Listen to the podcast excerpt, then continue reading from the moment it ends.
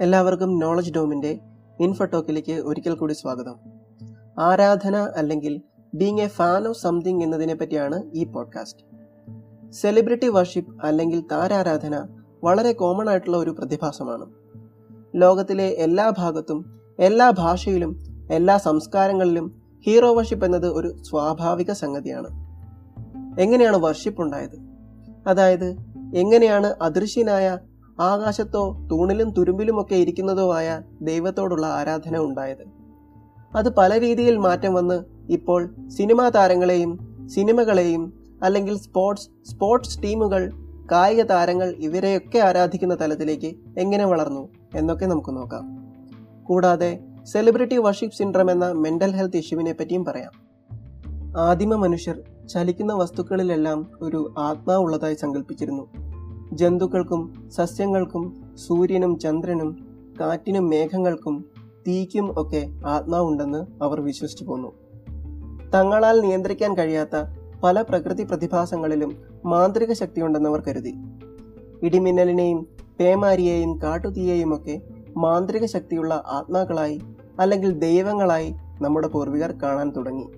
അതോടൊപ്പം സത്യവും മിഥ്യയും സമ്മിശ്രമായ കഥകളുടെ മെനയിലും പ്രചാരണവും മതങ്ങളും ദൈവങ്ങളും മനുഷ്യജീവിതത്തിന്റെ ഇന്റഗ്രൽ പാട്ടാകുന്നതിന് കാരണമായി. ദൈവങ്ങളെ പിന്തുടരുന്ന മതമെന്ന ആശയത്തിൽ ഒന്നിച്ചു നിൽക്കാൻ കഴിഞ്ഞ മനുഷ്യ വിഭാഗങ്ങൾക്ക് സംഘബലം കൊണ്ട് ബെറ്ററായി സർവൈവ് ചെയ്യാൻ പറ്റി. അതായത് നമ്മുടെ നിലനിൽപ്പിനും അതിജീവനത്തിനും വിശ്വാസം ആരാധന തുടങ്ങിയവ വലിയ പങ്കാണ് വഹിച്ചത്. ഗുഹാമനുഷ്യരിൽ നിന്ന് മസ്തിഷ്കത്തിന് കാര്യമായ വ്യത്യാസമൊന്നും ആധുനിക മനുഷ്യരിൽ ഉണ്ടായിട്ടില്ല. മാത്രമല്ല ഒരു ലക്ഷം വർഷങ്ങൾക്ക് മുൻപ് ജീവിച്ചിരുന്ന ഹോമോസാപ്പിയൻസിന് ഇന്നത്തെ മനുഷ്യരുടെ സ്വഭാവത്തോട് സിമിലാരിറ്റി ഉണ്ടെന്നും ബിഹേവിയറൽ മോഡേണിറ്റി എന്നത് ഒരു തെറ്റായ കൺസെപ്റ്റ് ആണെന്നും രണ്ടായിരത്തി പതിനൊന്നിൽ നടന്ന ഒരു ഫോസിൽ പഠനം പറയുന്നുണ്ട്. ചുരുക്കി പറഞ്ഞാൽ വിശ്വസിക്കാനും ആരാധിക്കാനും ജൈവികമായ സ്വഭാവം മനുഷ്യരിൽ മാറ്റമില്ലാതെ ഇന്നും തുടരുന്നു. വർഷിപ്പ് എന്ന വാക്കുണ്ടായത് ഓൾഡ് ഇംഗ്ലീഷിലെ വിയോർപ്സിപ്പയിൽ നിന്നാണ്. അതിന്റെ അർത്ഥം ടു വെനറേറ്റ് അല്ലെങ്കിൽ honour shown to an object എന്നൊക്കെയാണ്. ഇനി നമുക്ക് നമ്മുടെ വിഷയമായ സെലിബ്രിറ്റി വർഷിപ്പിലേക്ക് കടക്കാം. Hero worship and obsession with celebrities is a dangerous trend. As it destroys the rule of law എന്ന് മുംബൈ ഹൈക്കോടതി ഒരിക്കൽ നിരീക്ഷിച്ചിട്ടുണ്ട്. വ്യക്തിയാരാധന മൂത്ത് ഫാൻസുകാർ തമ്മിൽ തമ്മിലും അല്ലെങ്കിൽ ഫാൻസുകാരും നിഷ്പക്ഷരും തമ്മിൽ ഒരുപാട് പ്രശ്നങ്ങൾ ഉണ്ടാകുന്നത് നമ്മൾ കണ്ടിട്ടുണ്ടല്ലോ. അത് പിന്നീട് ചീത്തവിളിയായി സൈബർ ക്രൈമായി പ്രശ്നങ്ങൾ ഗുരുതരമാകുന്നതും കാണാറുണ്ട്. ഈ ഒരു സാഹചര്യത്തിൽ താരാരാധനയെപ്പറ്റിയും അതിന്റെ മനഃശാസ്ത്രത്തെപ്പറ്റിയും നമുക്ക് കൂടുതൽ പരിശോധിക്കാം. സൂപ്പർ സ്റ്റാർ രജനീകാന്തിന്റെ കഥാപാത്രം സ്ക്രീനിൽ കൊല്ലപ്പെടുന്നത് കണ്ട് തിയേറ്റർ നശിപ്പിക്കുകയും നടി ഖുഷ്ബു ഉൾപ്പെടെയുള്ള പ്രിയ താരങ്ങൾക്ക് അമ്പലമുണ്ടാക്കുകയും ചെയ്ത താരാരാധനയുടെ അങ്ങേയറ്റമെന്ന വിശേഷണങ്ങൾ ഏറ്റുവാങ്ങിയ തമിഴ്നാട്ടുകാരെ നമ്മൾ അവമതിയോടെ നോക്കിക്കണ്ട ഒരു കാലമുണ്ടായിരുന്നു. അതിനൊക്കെ മുൻപ് തമിഴിൽ എം ജി ആറും ജയലളിത അടക്കമുള്ളവരും തെലുങ്കിൽ എൻ ഡി ആറും താരപ്പൊലിമയും ജനങ്ങളുടെ കണ്ണിലുണ്ണിത്തവും മുതലാക്കി സിനിമയിൽ നിന്ന് രാഷ്ട്രീയത്തിലേക്ക് ഇറങ്ങിയിരുന്നു. ഇന്ത്യയിലെ മറ്റു പല സംസ്ഥാനങ്ങളിലുമായി അങ്ങനെയുള്ള മുതലെടുപ്പുകൾ തുടരുന്നുമുണ്ട്. ചെറിയ തോതിൽ നിന്ന് മലയാള സിനിമയിൽ നിന്നും താരങ്ങൾ രാഷ്ട്രീയ രംഗപ്രവേശം നടത്തുമ്പോഴും അതിന്റെ വലിയ സാധ്യതയെ എക്സ്പ്ലോയിറ്റ് ചെയ്യാൻ കേരളം ഇന്നും മടിക്കുന്നു. കന്നഡ സൂപ്പർ താരം രാജ്കുമാർ മരിച്ചപ്പോൾ നടന്ന കലാപം നമുക്ക് കേട്ടുകേൾവി പോലും ഇല്ലാത്തതായിരുന്നു. ആരാധനാപാത്രങ്ങളുടെ വിയോഗം ആത്മഹത്യക്ക് വരെ പ്രേരണ നൽകുന്നു എന്നറിയുമ്പോഴാണ് പ്രശ്നത്തിന്റെ ഗുരുതരാവസ്ഥ നമുക്ക് മനസ്സിലാവുന്നത്. രണ്ടു മൂന്ന് വർഷങ്ങൾക്ക് മുമ്പ് തെലുങ്ക് സിനിമയിൽ നന്ദമുരി ബാലകൃഷ്ണയുടെ ഗൗതമി പുത്ര ശതകർണി എന്ന സിനിമയും ചിരഞ്ജീവിയുടെ ഖൈദി വൺ ഫിഫ്റ്റിയും ഒരുമിച്ച് റിലീസായി. രണ്ടുപേരും വലിയ ഫാൻ ബേസ് ഉള്ള സൂപ്പർ താരങ്ങൾ. പോരാത്തതിന് എതിർ രാഷ്ട്രീയ പാർട്ടികളെ പ്രതിനിധീകരിക്കുന്നവരും. രണ്ടുപേരുടെയും ഫാൻസ് തമ്മിലുള്ള കലാപങ്ങൾ വർഷങ്ങൾക്ക് മുൻപേ കേട്ടുകേൾവിയുള്ളതാണ്. സിനിമകളുടെ റിലീസിന് മുൻപ് പോലീസ് മുന്നറിയിപ്പുകളും ജാഗ്രതാ നിർദ്ദേശങ്ങളും വരെ നൽകുകയുണ്ടായി. ബംഗളൂരുവിൽ ജൂനിയർ എൻ ടി ആറിന്റെയും പവൻ കല്യാണിന്റെയും ആരാധകർ തമ്മിലുണ്ടായ സംഘർഷത്തിൽ ഒരാൾ കൊല്ലപ്പെട്ടത് ഏതാനും വർഷങ്ങൾക്ക് മുൻപാണ്.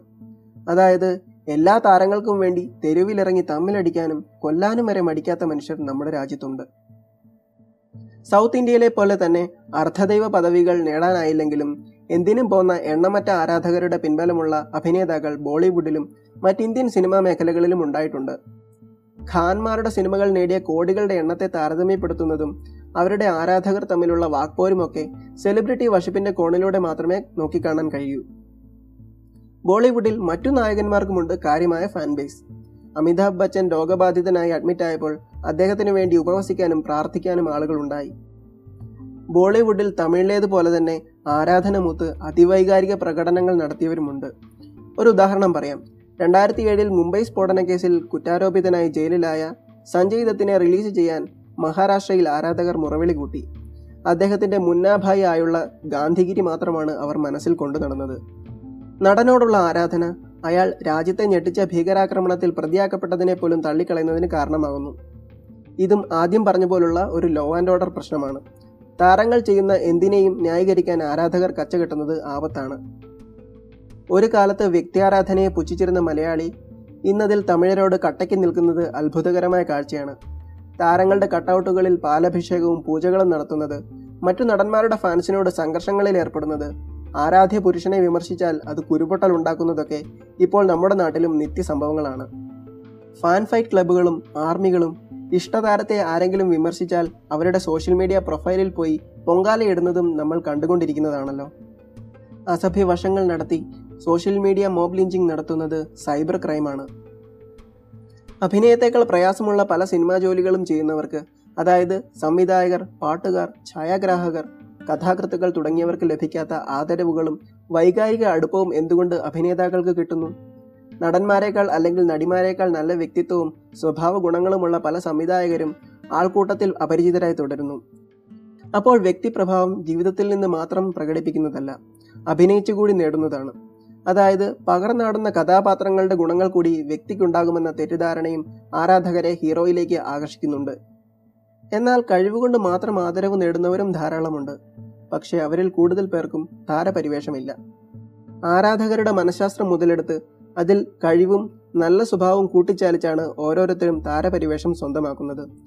സ്ഫടികത്തിലെ ലാലേട്ടന്റെ അഭിനയം കണ്ട് ഫാനാകുന്നത് കഥാപാത്രത്തോടുള്ള അടുപ്പമാണ്. അത് പിന്നെ മോഹൻലാൽ എന്ന വ്യക്തിയോടുള്ള ആദരവാകുന്നു പിന്നെ ആരാധനയാകുന്നു. എന്തുകൊണ്ടാണ് നമ്മൾ സെലിബ്രിറ്റികളെ ആരാധിക്കുന്നത്? ഉത്തരം നമ്മുടെ സാമൂഹിക ജീവിതം തന്നെയാണ്.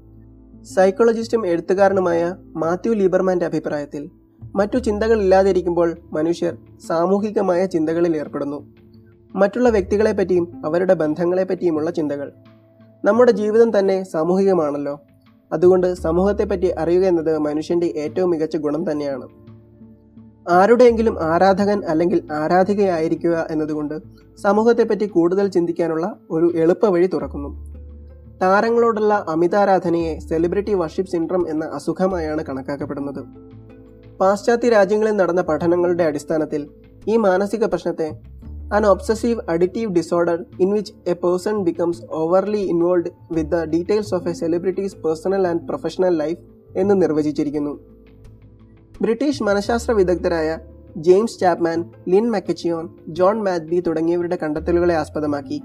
താരാരാധന രോഗത്തെ entertainment social intense personal borderline pathological എന്നീ തലങ്ങളിൽ വേർതിരിച്ചിരിക്കുന്നു. ഒരു വ്യക്തിയെ അല്ലെങ്കിൽ താരത്തെ നമ്മൾ ശ്രദ്ധിച്ചു തുടങ്ങുന്ന സ്റ്റേജാണ് എന്റർടൈൻമെന്റ് സോഷ്യൽ ഈ തലത്തിൽ താരത്തെക്കുറിച്ച് നമ്മൾ മറ്റുള്ളവരുമായി സംസാരിക്കും. ഇഷ്ടതാരത്തെ സോൾമേറ്റായി താരതമ്യപ്പെടുത്തുന്ന സ്റ്റേജാണ് ഇന്റൻസ് പേഴ്സണൽ ഈ അവസ്ഥയിൽ കടുത്ത ഒരു മാനസിക താളം തെറ്റൽ ഉണ്ടായിട്ടുണ്ടാവും. ബോർഡർ ലൈൻ പത്തോളജിക്കൽ എന്ന അവസ്ഥ താരത്തിനു വേണ്ടി എന്തും ചെയ്യാൻ തയ്യാറാകുന്ന തീവ്ര മാനസിക പ്രശ്നമാണ്.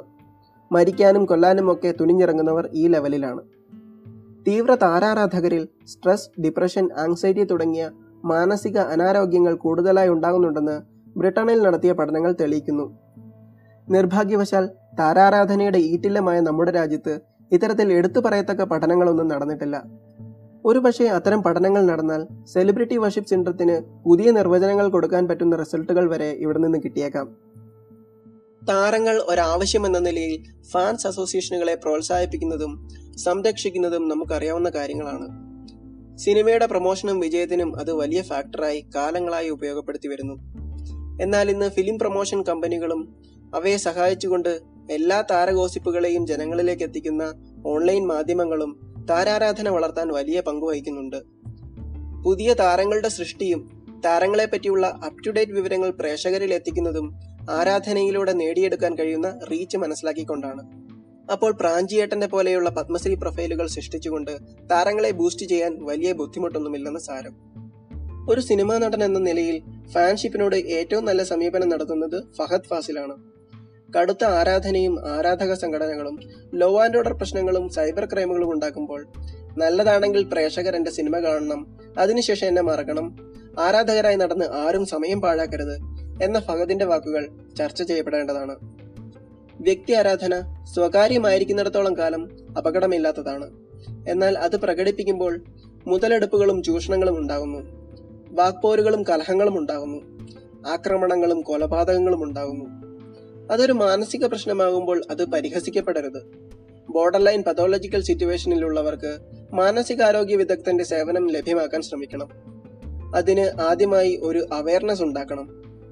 ഈ ഒരു അവസ്ഥയിൽ കൂടുതൽ ആളുകൾ എത്താൻ സംഘടിത ഫാൻ ആർമികൾക്ക് പങ്കുണ്ടോ എന്ന് പഠനങ്ങൾ നടത്തണം. ഇത്രയും പറഞ്ഞുകൊണ്ട് താരാരാധനയെ പറ്റിയുള്ള എപ്പിസോഡ് ഇവിടെ അവസാനിപ്പിക്കുന്നു. This is Mithun K Madhu signing off